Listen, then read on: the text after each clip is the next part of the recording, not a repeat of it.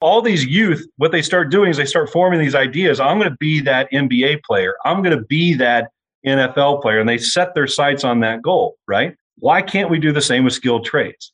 Why can't we bring industry together? Why can't we bring these students together and say, we're going to have a skills draft?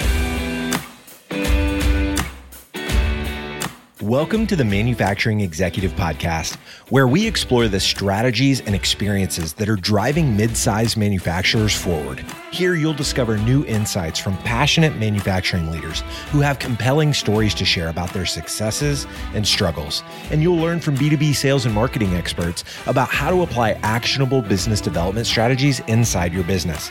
Let's get into the show.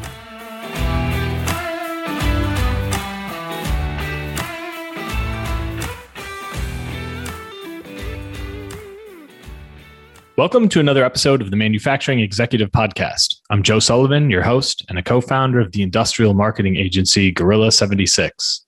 With the first pick of the 1994 NBA draft, the Milwaukee Bucks select Glenn Robinson from Purdue University.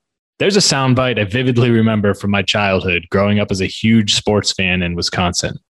And although Big Dog Glenn Robinson could have been Jason Kidd or Grant Hill in that number one spot, he did all right for us.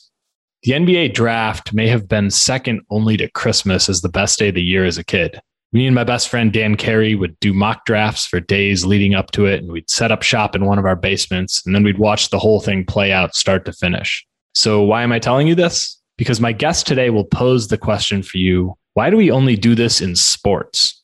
As we educate and train the next generation of welders, machinists, and so on, why not celebrate the launch of their careers, draw attention to their achievements and skills, and make a big deal about it for all these young workers, their parents, and the companies who frankly need them now more than ever? Let's call it the skills draft. In this episode, we're going to talk about educating the next generation of the manufacturing workforce and how to make the skilled trades more exciting to its future stars. So let's get into it. Dr. Jason Scales is the business manager of Education for Lincoln Electric. He's responsible for strategic planning and the management of his company's education team and product portfolio. Dr. Scales serves on a number of boards and has participated in numerous speaking engagements, panels, and bylined articles on the subject of the changing face of technical education and creating paths for addressing the current skills gap in manufacturing and construction. Before joining Lincoln Electric, Dr. Scales served on the staff at the University of Central Missouri as an associate professor of agriculture, following a career in agricultural education. He earned his Doctor of Philosophy in agricultural education at the University of Missouri. Jason, welcome to the show. Well, thanks for having us, Joe. You bet. Well, Jason, let's get right into it. If, if I'm not mistaken, I think you told me that Lincoln Electric has the longest running welding school in the world. And I'd love to hear you talk about the history of the program, how it's evolved, and especially in recent years since you've been there.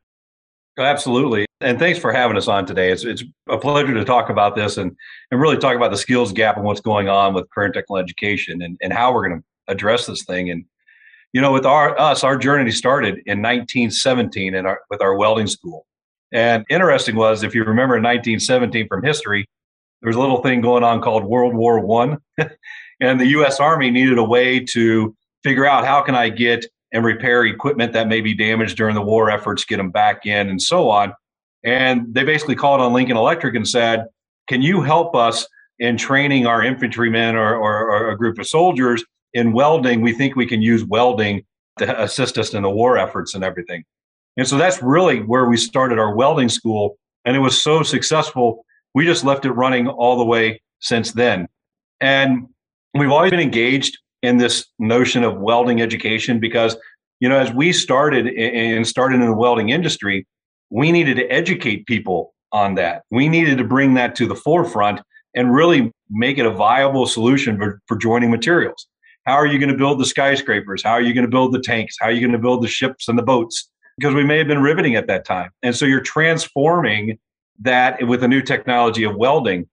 And then as it's evolved we use our welding school not only to train new welders, but even today it becomes our research and development facility for how are we going to strengthen welding education both domestically and internationally? What new curricula do we need?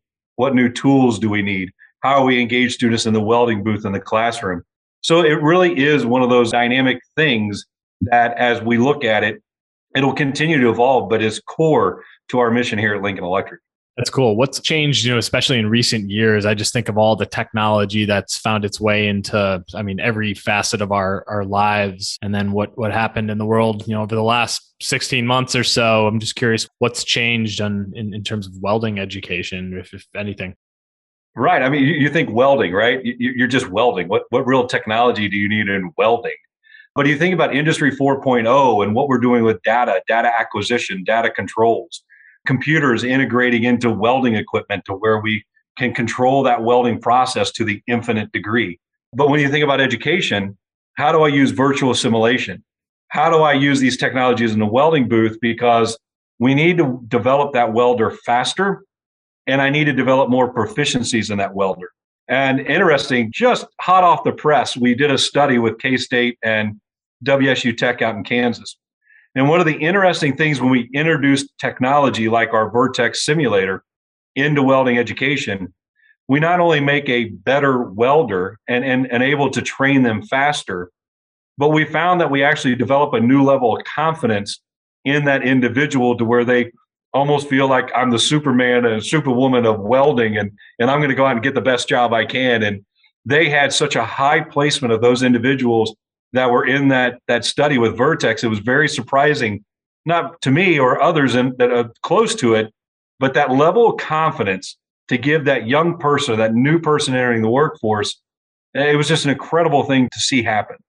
That's really cool. You're, of course, in this welding corner of the manufacturing world, but I've, I've talked to a number of people on this podcast over the last few months that are really you know hitting this this topic of skilled labor gap from a number of angles. And you know i had matt Guse who is uh, up in wisconsin and he's he's help, helping run an organization called cardinal manufacturing which is a essentially a machine shop running inside the walls of a high school where they've got high school kids you know learning to be machinists as part of their school curriculum alongside math and science and Drew Crow or Andrew Crow on recently as well, talking about you know getting young people involved and excited about manufacturing and and as an you know alternative to those who are feel the pressure to go to college when college may not be right for them, or people who are working at you know frankly working at McDonald's. And uh, there's opportunities to go you know learn how to be a machinist or maybe in your case a welder. And I think there's just it's becoming very clear to me that there is a sort of gap in the way that the opportunities in all corners of manufacturing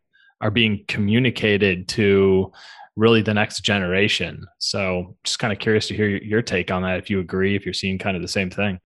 No, I do. And if you think about manufacturing, like we at Lincoln Electric, our manufacturing center is bright, it's well lit, it's clean, we use technology during the manufacturing phase, and a lot of people don't realize that. They still have images of the old, dirty, smoky, you know, gringy manufacturing site to where, you know, they're just sweating and just trying to crank out parts. And that's just not really what it looks like anymore today.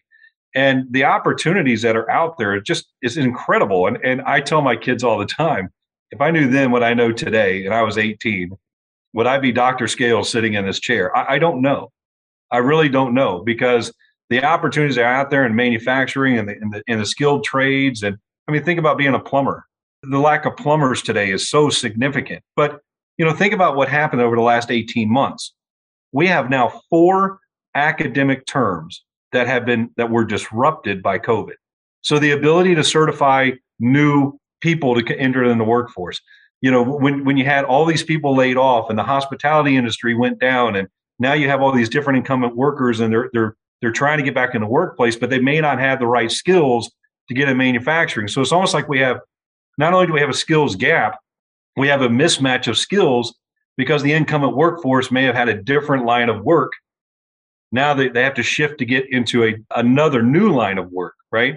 And so it's going to be up to us to figure out how do we fast track short-term credentials or get those stackable credentials, certificates, whatever we need to do to get those people cross trained to get them employable faster. And, you know, that skills gap that we talked about five years ago, and people really couldn't point to it. They couldn't say, this is why this is going on. We think we're not motivating kids to get in it. COVID is a tangible point that we can now point to say we got we truly have a skills gap. We truly have a challenge in front of us, and we've got to figure out how to get this thing, how to get it solved. Yeah, for sure. I mean, it's for all the it kind of just shed light. It sort of amplified, uh, you know, the issue, put light on it, gave you something tangible to to point to. Right, and, and but it, it's so pervasive today. We work with a program called Project Manufacturing. It's actually sponsored by the Department of Defense. And the reason they're sponsoring this, it's almost that the lack of skilled workforce is almost a, a national security risk. And so, you know, the Department of Defense is funding this project, and, and Lincoln Electric and, and Haas Manufacturing, CNC are part of this. And we put on these contests all around the United States to try and promote these trades to youth to make it more exciting. Because, you know, who's going to build the ships tomorrow if I don't have welders? Who's going to build the aircraft tomorrow if I don't have welders? Be it a drone or a human flight type aircraft. You know, those things are tangible. And we need, there's a lot of people interested in this with NAMS, National Association of Manufacturers. We were just on the phone with them yesterday. It's highly interesting in how are we going to get not only today's workforce, but what about the alternative workforce? So, what about attracting women into manufacturing and, and really bringing them into the fold of manufacturing? What are we going to do with incarcerated people that were getting rehabilitated that now can be active in the workforce, actually have a meaningful life and get a substance of living and, and not worry about going back to their old ways? How do we look at these different areas of the workforce we may not have looked for in the past but really get them involved, get them skilled up, and make them a part of the solution that's going to bring us forward to, to solve this this gap that we have of that talent pipeline. Yeah, you bring up a, a really interesting point that you know we, we, need to look in different places, right? It's not not the traditional places where maybe we've been looking for labor. I mean, you, you named a, a few a few of them, and I think that's that mindset shift and thinking creatively about how do we reach different audiences that could be a part of this workforce is going to be really important. Absolutely. I mean, you know, we're engaged all over the board. We're, we're, engaged with FFA. We're engaged with Skills USA. We're engaged with many of the job corps around the United States. We're engaged with many community colleges. But, you know, the American Welding Society says we need 300,000 welders by 2025 to fill this gap that we have, right? Is it really possible for public education to produce 300,000 welders to fill the needs by 2025? I would argue probably not. So, where's that extra workforce going to come from? And it's going to come from all of these alternative populations that we need to skill up and train. And, and that skilling up and training is going to look different. And I think you're going to start to see manufacturers really teaming up with the education agencies in their region, a community college, a career and tech center, a high school, private, whatever. But you know, it, it's not only going to be public education that's a part of this solution manufacturers and people that need that workforce are also going to become part of that solution where they may have training in their own institution. They, they may take a trained welder and take them the rest of the way to make them theirs. They may need a an electrician or a maintenance person that can maintain all types of different equipment, uh, plumbers. I think you're just going to start to see a shift where there's going to be some ownership on the employer side, and there's still going to be that education piece on the other side and that may be done through apprenticeship programs, workforce development, all these different things. But I think we just got to start thinking outside the box and really looking in different areas and, and trying to find these little solutions. Yeah, well said. Jason, I've had a number of guests on this show come from the, the land of robotics and AI and automation, industry 4.0 from, you know, all, all different angles. One guest I'm just sort of thinking of right now, this was a recent episode, was Andy Lonsberry. He's the president of a company that's in, based in Columbus, Ohio called Path Robotics. They're a super impressive autonomous welding robotics company.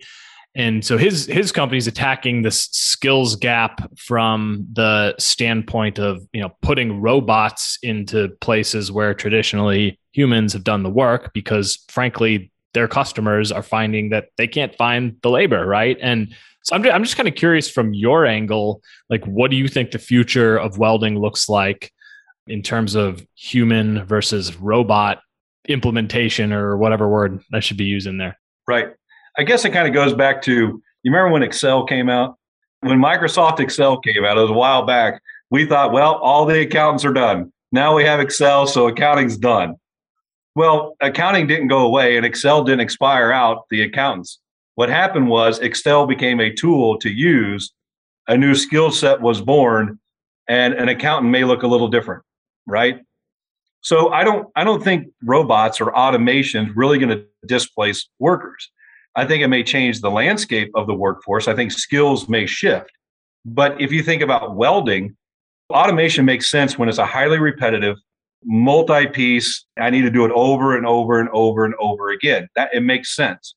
But that may be in the automotive space in, in manufacturing. That may be where I'm building, you know, poles to hold down telephone poles and I got to weld on a spiral jig onto this and it's highly repetitive and automation makes a lot of sense but it didn't displace that welder. That welder still has to operate that cell. The welder still has to do different things and monitor those situations. So the skill set changed. And you know that myth of that if we if we automate we're displacing workers. We're not displacing workers. We're shifting the skills needed in the workforce at that time.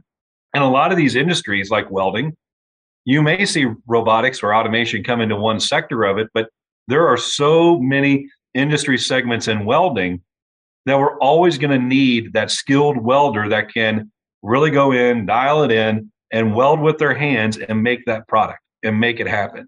That's not going to go away. And so I don't I don't see that automation is a threat.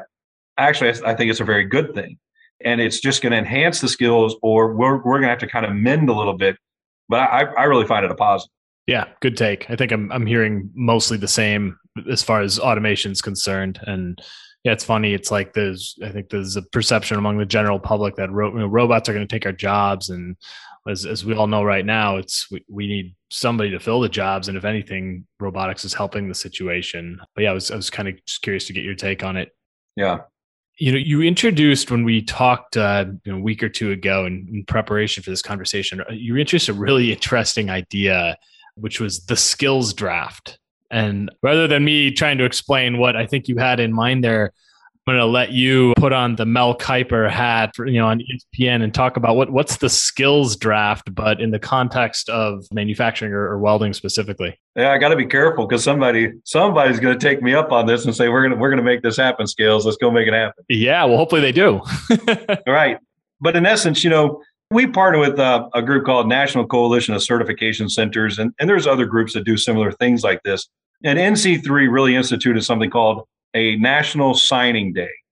So when, when high school students go to college and they play sports for college, there's usually a signing day at that high school where the student's signing a letter of intent. It's a big celebration. The student gets a you know a scholarship. They're going to go play football, lacrosse, or basketball, and they're going to get financial assistance to go do that at that institution. It's going to help them get a leg up on their education. It's going to be a great thing, right? So that's all wrapped around sports.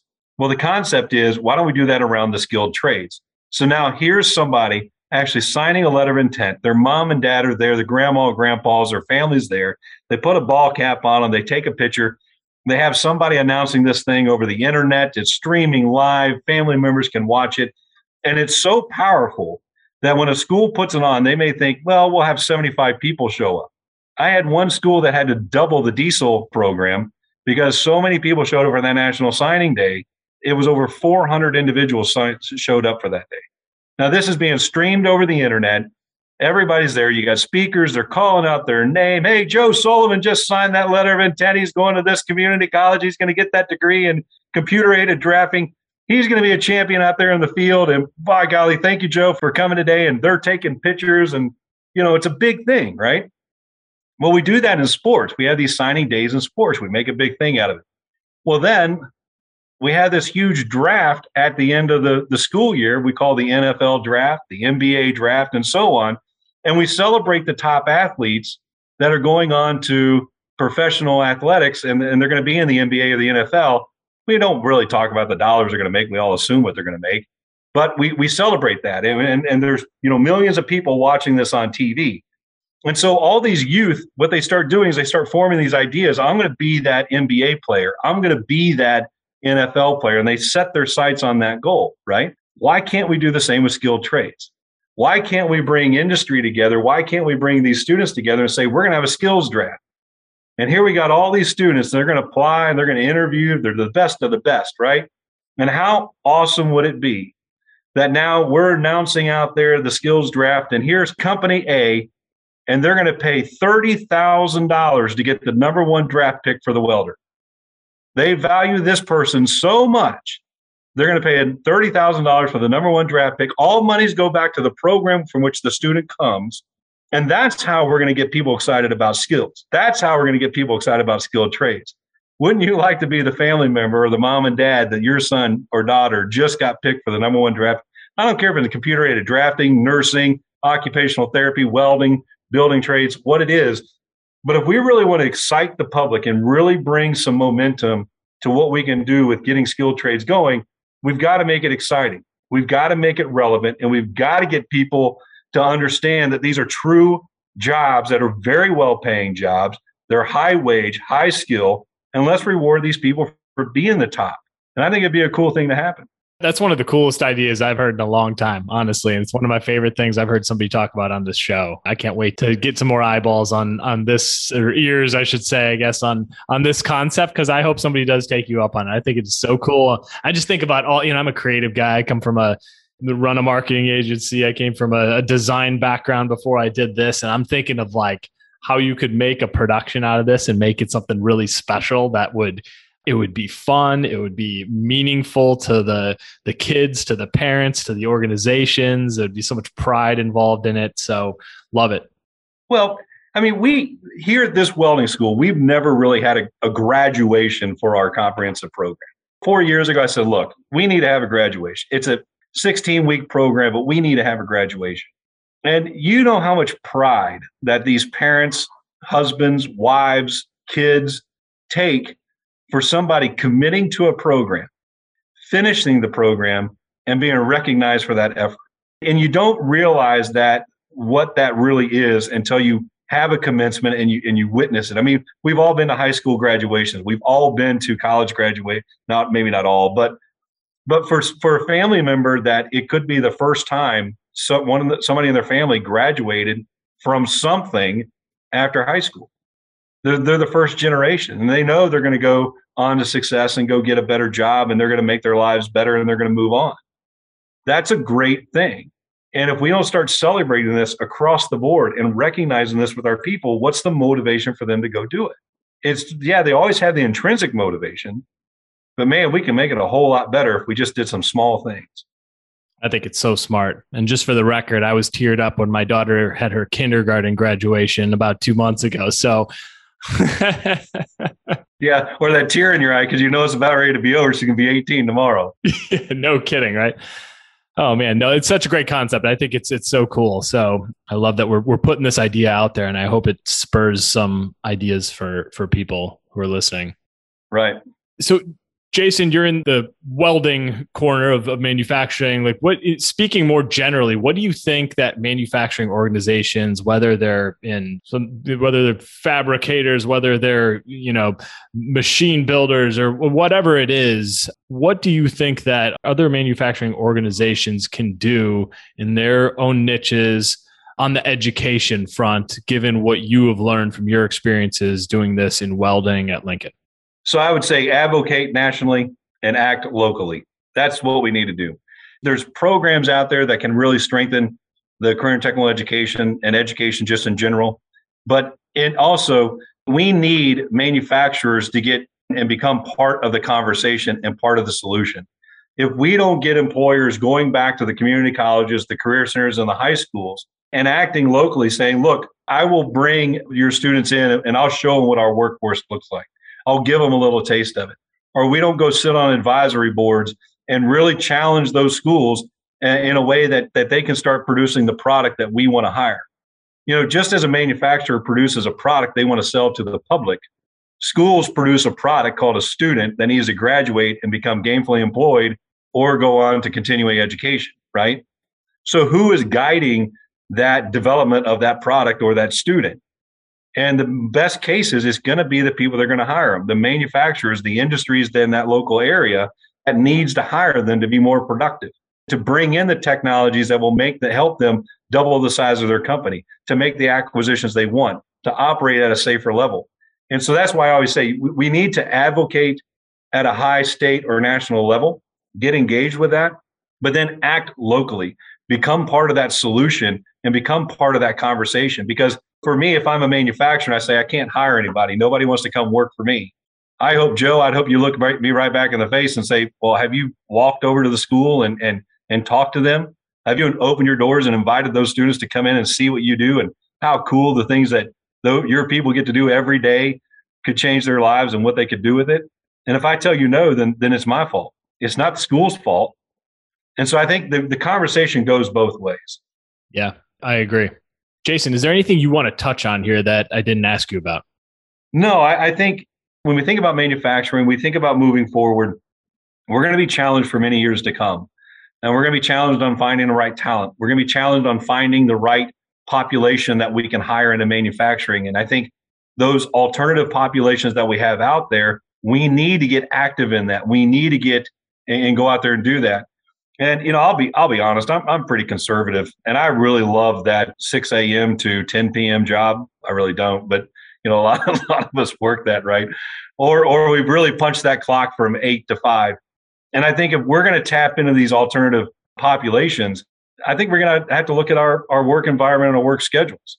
I think that's something else COVID has taught us you know, if, if does it really matter if somebody comes in at 8 a.m. or 9 a.m.? I, I read a story a long time ago, and I can't tell you the manufacturer's name, but you know, they went out to some mothers or moms and said, "Why don't you want to come work for me?" They said, "Well, it's pretty important for me to watch my kiddo get on the bus, and it's pretty important for me to watch my kiddo get off the bus."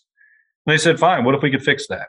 What if we could create a work shift for you that would fix that, and you we meet your goals, and, and we can help increase our productivity?" Fine, let's do it. And actually, they became more productive than the men in the field, and it worked.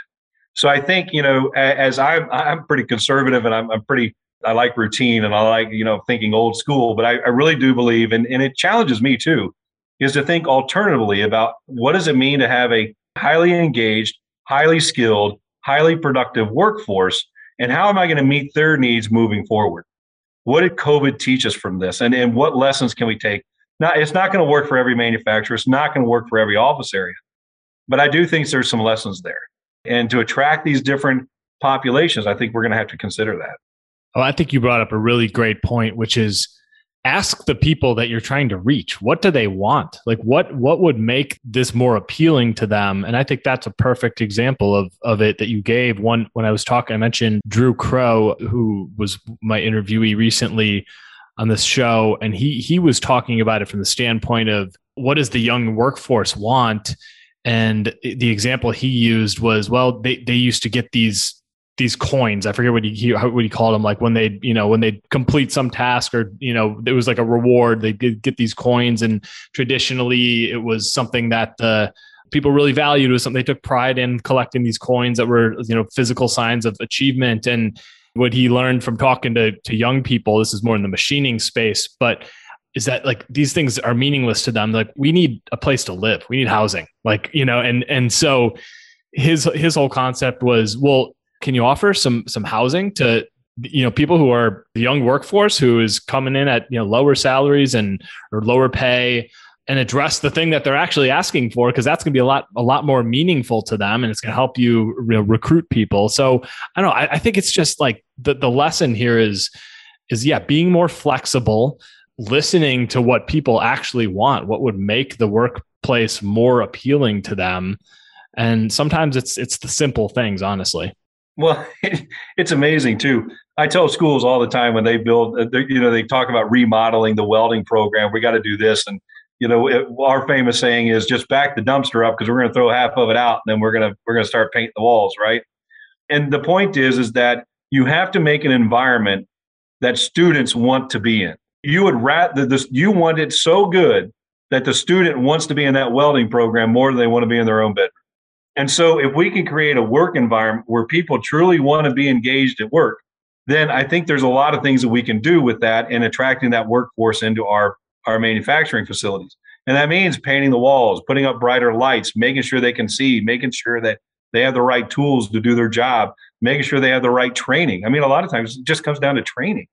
Is a person comfortable in, in doing that, doing that job? And so there's a lot of value in that. And if we're going to attract that next level workforce. I, I think that's where it's at. And and when I talk about engagement, I mean engagement is to me is just as much the the person having a hundred percent attendance rate as a person that's begging to go get that promotion and, and going and getting more skills and going to get more education.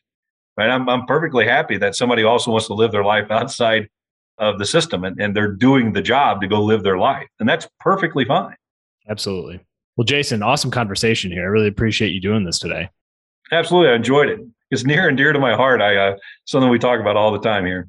Oh, I can tell. I mean, I can I can sense the passion in your voice and just watching you talk about this. So I think it's really great. You're standing for something that is just so important right now, really more than ever. So love the conversation. Can you tell our audience how they can get in touch with you and also where they can learn more about what Lincoln Electric's doing and particularly on the education front? Absolutely. So we can be found at lincolnelectric.com on the World Wide Web.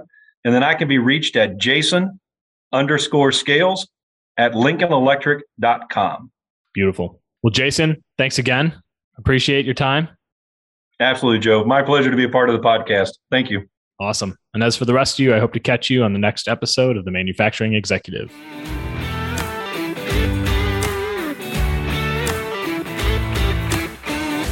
You've been listening to the Manufacturing Executive Podcast. To ensure that you never miss an episode, subscribe to the show in your favorite podcast player. If you'd like to learn more about industrial marketing and sales strategy, you'll find an ever expanding collection of articles, videos, guides, and tools specifically for B2B manufacturers at gorilla76.com slash learn. Thank you so much for listening. Until next time.